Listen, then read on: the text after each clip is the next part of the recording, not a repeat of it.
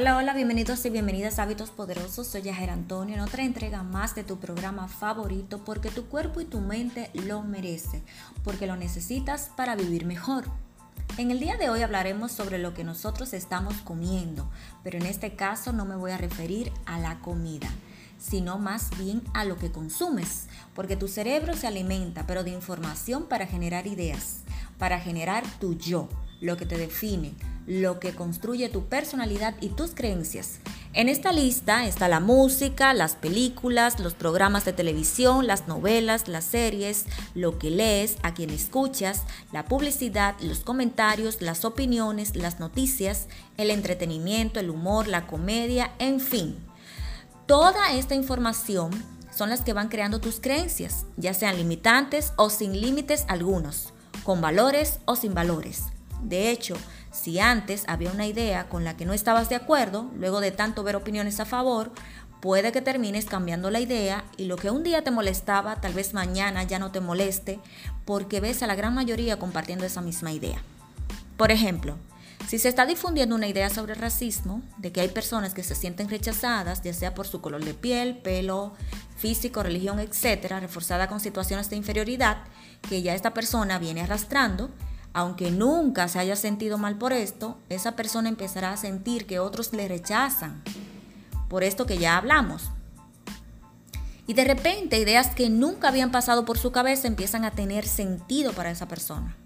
Ocurre lo mismo con ideas como el aborto, el homosexualismo, identidad de género, juegos violentos, que los consumen niños y adultos, aumentando en su subconsciente un nivel de agresividad que solo se manifiesta en un momento de estrés o tensión, donde empiezan a aflorar toda esa información procesada y digerida a lo largo de los años y otros con mentes débiles están perdiendo su propia identidad y no se reconocen a sí misma, por lo que cede o cae en el juego entrampado de la marioneta, tejidos en la red de ideas difundidas por otros, es decir, su yo interior, exteriorizados por otros, de lo cual esa misma persona asume y consume la propia identidad de la otra. Hasta se identifica con eso de manera consciente o no. Fíjate en las letras de una canción que sea contagiosa el ritmo, incluido algunas de las palabras que dice. Pero detente y verifica lo que dice entre líneas. Observa lo que tarareas. ¿Qué hay detrás? ¿Qué hay oculto de lo que dice la persona? ¿Es felicidad? ¿Obsesión? ¿Desprecio? ¿Pérdida del sentido de la vida? ¿Desamor? ¿Lujuria? ¿Sexo? ¿Inhibición? ¿Liberación? Eso es esa persona. Esa es su experiencia ella se libera, libera su carga energética, su estrés y todo lo que implica, lo que exterioriza a través de lo que dice. Así al mismo tiempo se expande y llega a ti para contagiarte de su yo interior. Nadie quiere estar solo. ¿No ves que el ladrón invita a otros a robar? ¿O el drogadicto incita a otros a drogarse?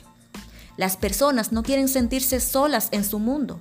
Quieren llevar a otros a su tristeza y desolación o tal vez aquellos pocos, los que tienen amor, desean expandirlo y compartirlo, así como los que tienen cosas buenas para ti, como los que quieren cambiar al mundo para algo mejor. Pero son pocos los que tienen ese deseo y son pocos los que están llegando a esas personas y se están dejando guiar.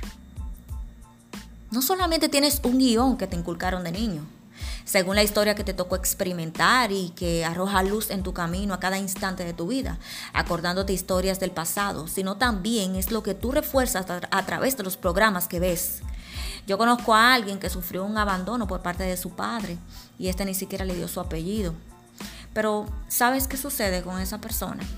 Que lo lleva arrastrando durante años. Y los programas precisamente que esta persona eh, sintoniza en la televisión es programas donde personas fueron abandonadas por sus padres, programas de tristezas, donde presentan esas historias y esa misma persona sigue otra vez recordándose a sí mismo lo que vivió a través de las experiencias de otros que vive ella arrastrando a lo largo de sus años y que solamente esa misma persona puede cambiar y no lo hace. Entonces, si tú eres de los que te sientes identificado por alguien, por su historia de sufrimiento, porque no quieres sentir esa sensación de que estás solo, Créeme que nunca vas a salir de esos pensamientos ni de esas ideas. Siempre continuamente girarás en torno a lo mismo. Por eso, escucha y observa atentamente lo que consumes, así como las historias de otros. De este modo tendrás la oportunidad de elegir qué deseas introducir en tu mente, qué deseas que tu cerebro consuma, qué persona deseas fortalecer y construir en tu interior. Espero que le saques mucho provecho a este episodio, pero sobre todo lo reflexionen a lo largo y tendido y lo vuelvan a escuchar si así lo necesitan. Comparte con otros para que otros se enteren. Hasta otra próxima entrega. Bye.